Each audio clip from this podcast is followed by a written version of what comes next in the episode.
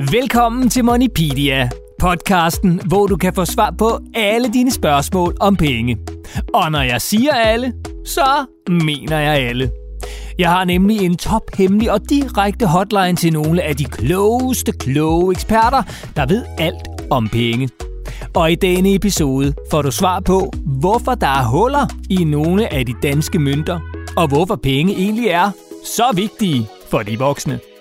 Men inden vi kommer dertil, så har Kajsa et spørgsmål. Kajsa, højtaleren er din. Hej, jeg hedder Kajsa, og jeg er 9 år gammel. Jeg vil gerne spørge om, hvorfor dem, der lever af at dyrke sport, tjener så mange penge. Se, det er et godt spørgsmål, Kajsa.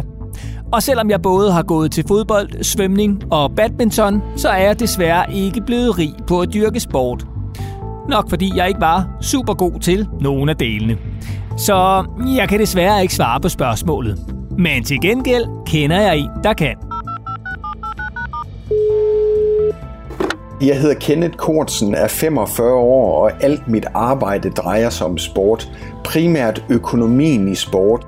Jeg forsker, jeg underviser, jeg skriver, jeg rådgiver. Og så er jeg samtidig elitetræner inden for fodbold, hvor jeg de seneste 7,5 år har arbejdet i fodboldklubben OB. Så udover at Kenneth selv er sportsmand, så ved han altså også rigtig meget om sport, og om hvor mange penge man kan tjene på at dyrke sport. Og drømte Kenneth så kun om at blive professionel fodboldstjerne, da han var barn? Nej, nej. Jeg drømte om at købe en Ferrari, dengang jeg var, var barn. Eller et hus med swimmingpool. Det var jo ikke øh, noget, som ret mange havde. Der havde vi heller ikke de her fine badebassiner, dengang jeg voksede op. Så der var faktisk også rigtig mange af mine kammerater, der drømte om et hus med swimmingpool. Nok om biler og swimmingpools. Kajsas spørgsmål handler jo om, hvorfor dem, der dyrker sport, kan tjene så mange penge. Ja, det er et rigtig godt spørgsmål fra, fra Kajsa. Man ser ofte, at, at der er folk, der har en interesse i at finde ud af, hvorfor dem, der dyrker sport, tjener så mange penge. Og det handler jo primært om, at sport er rigtig populært. Så der er rigtig mange folk eller fans, som følger med og er villige til at betale for at se det eller for at blive koblet sammen med, med sport. Og det skaber selvfølgelig et marked med masser af penge, hvor stjernerne eller atleterne tager rigtig mange af, af de penge, fordi det er jo dem, som produktet står og falder med. Så med masser af fans og kæmpe stor interesse kommer altså også masser af penge. Og det kræver nok lige en uddybning for at forstå, hvordan det bliver til penge. At du, Kaiser, for eksempel er fan af en fodboldspiller. For det koster jo sådan set ikke noget. Øh, så hvis nu vi tager nogle af de helt store superstjerner, for eksempel den portugisiske fodboldspiller Ronaldo, eller den tidligere danske tennisspiller Caroline Wozniacki, hvordan er det så helt konkret, at de forvandler deres sport til penge på bankkontoen? Ronaldo får jo løn ved at spille for en bestemt klub, Juventus, som han, han spiller for nu. Der er også den her transfersum, når klubberne handler spillere, altså når Juventus køber Ronaldo i Real Madrid, så kan der være en del af den transfersum, som også tilfalder spilleren. Hvor tennis jo er lidt anderledes, der øh, deltager vores Niaki i turneringer og får penge for at stille op i turneringer, og tjener også præmiepenge, hvis hun vinder kampe og gør det godt. Okay, så sportsstjernerne tjener altså penge, når de for eksempel får løn fra den klub, de spiller i, og når de vinder kampe og turneringer. Og er man virkelig cool til sin sport, ja, så kan der altså også være penge i ens navn. Hvis vi snakker Ronaldo, da han bliver solgt fra Real Madrid til Juventus, der i løbet af de første 24 timer efter han er blevet solgt, der sælger Juventus mere end en halv million eller 500.000 Ronaldo-trøjer.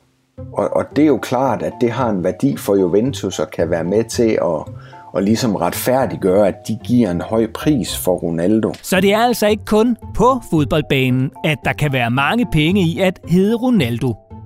Uden for banen er der også masser af interesse og masser af penge at tjene, hvis man er en af de helt store stjerner. Fans de identificerer sig med store sportsstjerner. Det vil sige, at de har de her stjerner som idoler.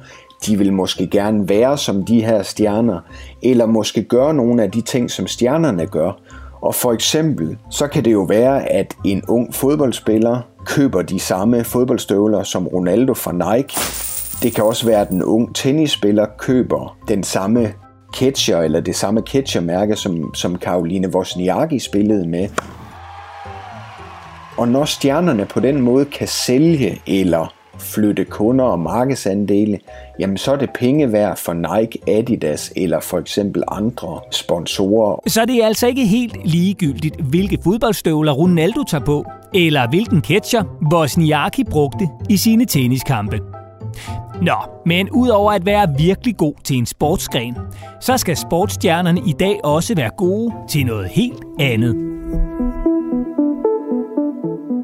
Det er også i dag vigtigt for atleterne at være rigtig gode på de sociale medier, fordi der ligger rigtig mange penge at tjene derude, og det er Ronaldo det perfekte eksempel på. Han er måske den atlet i verden, som er allerbedst og opnår højest værdi på de sociale medier, fordi han har flere hundrede millioner følgere, og han er rigtig dygtig til at agere på de sociale medier. Det er jo noget, som virksomhederne virkelig gerne vil betale penge for.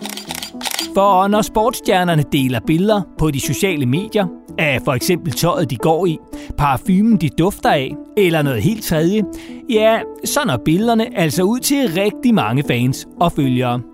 Og det kan være mange penge værd for de firmaer, der laver produkterne.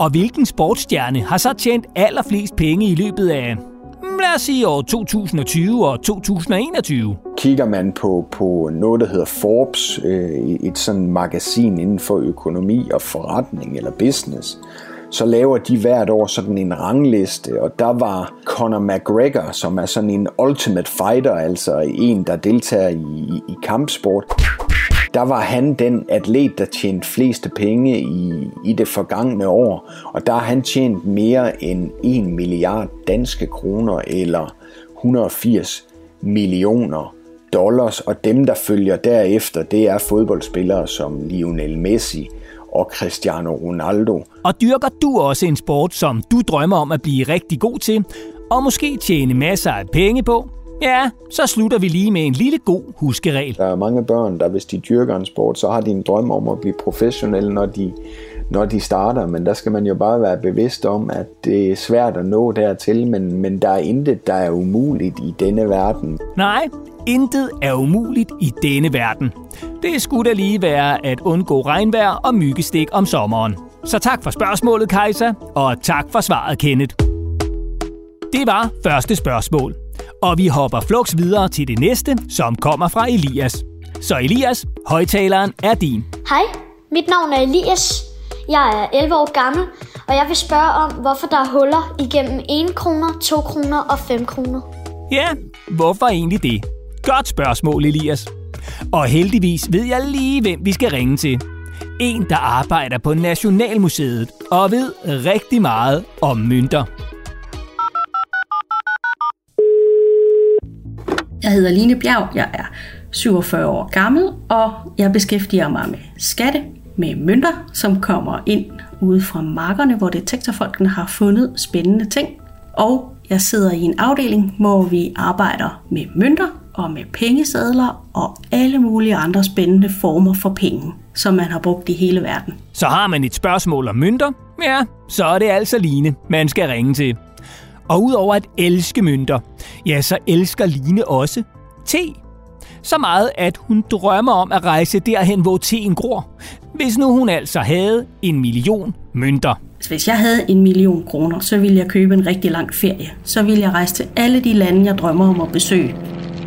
Jeg vil rigtig gerne ud til Østen, fordi jeg har en drøm om, at jeg kunne godt tænke mig at besøge en teplantage og se min te blive plukket og få lov til at være med i hele processen, når man laver teen. Og så bagefter sidde og kigge ud over teplantagen og drikke min te. Skål i te på det. Men inden Line helt forsvinder i te-drømmene, så skal vi altså lige have spørgsmålet fra Elias besvaret. Nemlig, hvorfor er der huller i mønterne? Det er et rigtig godt spørgsmål, som Elias er kommet med, fordi hvorfor er der huller i mønterne? Det er faktisk ret unikt for Danmark. Vi gør det for at skille os ud fra andre lande. Og det lyder jo ret smart. Men hvordan opstod den idé overhovedet? I 1875, der laver man den store nordiske møntunion. Og det er rigtig smart, fordi det betyder, at alle de penge, man har i Norge, og alle de penge, man har i Sverige, og alle de penge, man har i Danmark, dem kan man bruge i alle landene. Men da vi når til 1924, så ophæver man delvis den her møntunion. Og det vil sige, så har man pludselig behov for, at så skal man kunne adskille pengene fra hinanden, sådan så man ikke kommer til at bruge norske og svenske penge i Danmark. Okay, så man ville altså være sikker på, at man rent faktisk kunne se, hvilke mønter, der var de danske mønter. Og derfor lavede man altså hul i dem. Og nu ved vi så, hvordan hullet i mønterne opstod. Men hvor længe har de danske mønter så egentlig set ud som dem, du og jeg kan betale med nede i slikbutikken? De første mønter er bittesmå. De er sådan under en centimeter. Så beslutter man sig for, at nej, nu skal man altså have nogle flere forskellige nominaler, det vil sige 5 og 10 og 20 og så videre. Og der kommer det så ind, at man får dem, sådan så at de dyreste mønter, de får guldfarve, og de mellemste, de får sølvfarve, og dem, der er øh, billigst, jamen de får så koverfarven. Og der får man mønter i alle mulige forskellige størrelser. Og fra bittesmå mønter til kæmpe store mønter. For på et tidspunkt blev mønterne nemlig så store, at datidens konge kunne være på mønterne i fuld figur. Når vi kommer sådan op omkring Christian den 4., så vokser nogle af mønterne til, de bliver faktisk nogle rigtig store, flotte mønter. Der får man sådan mønter, der kan være en 4-5 cm i diameter, og som har sådan nogle store, fine motiver på, hvor der er plads til, at man kan have, i stedet for at man bare har et lille billede af kongens hoved, så kan man for eksempel have hele kongen stående på, fordi det er der plads til, når man har så meget plads på mønten. Og så begynder de lige så stille at skrumpe lidt igen og blive lidt tyndere, og så kommer vi hen imod det, vi kender selv nu. Og Christian den 4. Ja, det var altså ham kongen, der byggede Rundetårn og havde klap for året. Nå, men det er ikke kun herhjemme i Danmark, at mønter gennem tiden har haft alle mulige former og størrelser. Hvad vil du for eksempel sige til at betale med knivmønter? Penge kan have mange forskellige fasonger. I Kina havde man for eksempel knivmønter på et tidspunkt, som var formet som små knive. Man har haft mønter, som har været runde, men med et firkantet hul i. Der har været mønter, der har været skjoldformede nogle af Sydhavsøerne laver nogle helt fantastiske mønter i mange forskellige farver, hvor der er de mest fantastiske fugle på. Og hvis man holder dem op og vipper dem lidt sådan i lyset, så kan man næsten se, hvordan farverne spiller i fuglens fjer. Altså alt, hvad man kan forestille sig af design, det har man næsten på et eller andet tidspunkt prøvet på mønter. Og selvom mønter med fugle og mønter med knive lyder ret cool, så er det altså en helt anden mønt, der er møntekspertens all-time yndlingsmønt. Min absolute favoritmønt, det er nogle mønter op fra Sortehavet, fra en lille by, en græsk koloni, som bliver grundlagt før Kristi fødsel. Der laver de mønter af form som små delfiner. Og dem synes jeg er helt utrolig fine, fordi det lykkes dem at få alle delfinerne til at se ud, som om de smiler. Så det er sådan nogle meget glade mønter, formet som delfiner, der hopper. Sådan. Tak for svaret, Line. Og med svar på to spørgsmål mangler vi bare det sidste, der kommer fra Eli. Hej, jeg hedder Ellie. Jeg er 9 år gammel. Mit spørgsmål er, hvorfor er penge så vigtige for voksne? Fordi at mange voksne taler om penge. Godt spørgsmål, Eli. Og selvfølgelig skal der en voksen, der taler om penge, hver evig eneste dag til at svare på lige det spørgsmål. Jeg hedder Louise Akkerstrøm Hansen, øh, og jeg er 34 år gammel, og så arbejder jeg i Danske Bank, hvor jeg er økonom. Det vil sige, at jeg kigger enormt meget på penge. Mange ting, der har noget med penge at gøre. Især hvordan vi alle sammen render rundt og bruger vores penge. Hvad er det, vi køber? Hvad er det, vi bekymrer os om? Hvordan er det, vi sparer op? Hvor er det, vi bor? Hvad kommer det til at koste? Alle den slags spørgsmål, det er nogle, jeg sidder og kigger på. Så Louise ved altså en hel masse om penge, og om hvordan vi bruger vores penge. Og når nu Louise ved så meget om dine mine og vores penge, ja, så skal vi da også lige vide, hvad den fornuftige bankdame bruger nogle af sine penge på. Jamen, noget af det sjoveste, jeg lige har købt, det er en kæmpe stor lampe, som er lavet som en helt masse papirsflyvere, der flyver rundt. Så i stedet for en lysekrone, som man ellers normalt tænker har en masse diamanter og den slags, så er det bare papirsflyvere. Okay, rimelig cool med en lampe af papirsflyvere. Og med det flyver vi straks videre til det, det hele handler om. Hvorfor penge er så vigtige for de voksne. Det her med, hvorfor penge er så vigtige for voksne, det synes jeg er et rigtig godt spørgsmål. For det er virkelig noget, som voksne går rigtig, rigtig meget op i. Når det er, der er så vigtigt, så skyldes det blandt andet, at det er det, der er med til at bestemme sådan noget som, hvad er det for et hus, man har råd til at bo i? Hvad er det for en bil, man har råd til at køre? Hvor kan man tage på ferie henne? Hvad er det for noget tøj, man kan købe? Alle de her slags ting, det er altså penge, der er med til at bestemme, hvad vi kan få af dem. Så hvor mange penge de voksne tjener, kan altså have betydning for for eksempel, hvor man kan tage hen på sommerferie. Men er det virkelig nødvendigt at tale så meget om penge, som vi voksne gør? For jeg er jo også voksen. Altså er penge ikke bare virkelig kedelige at tale om hele tiden? Jeg er økonom, så derfor så øh, synes jeg, at det er rigtig spændende at tale om penge. Men det er nok ikke det, der er grund til, at alle voksne snakker meget om penge. Det er jo blandt andet, fordi det også er noget, som kan bekymre os, hvis det er, at vi ikke har nok, og som kan glæde os, hvis det er, at vi har nok. Fordi så har vi mulighed for at gøre nogle af de ting, vi har lyst til. Så selvom det altså kan lyde sygt kedeligt, når din mor og far igen taler om penge, eller mærkelige ord som renter og skat, eller måske prisen på kaffe henne i supermarkedet, ja, så er det altså med god grund. Simpelthen fordi penge betyder ret meget for deres og din hverdag. Men heldigvis behøver du som barn ikke hverken tale om eller tænke lige så meget på penge, som de voksne. Jeg synes, at penge skal være noget, som voksne bekymrer sig om, og ikke børn. Øh, og det gør de så også. Det er også derfor, de går på arbejde typisk. Det er i hvert fald en af grundene.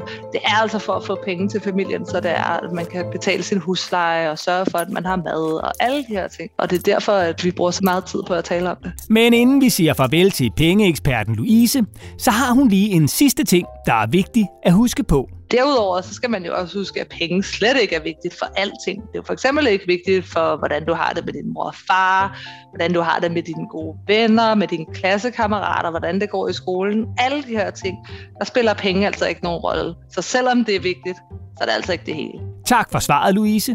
Og tak for spørgsmålet, Ellie. Og på den måde fik vi besvaret alle tre spørgsmål i denne episode af Moneypedia.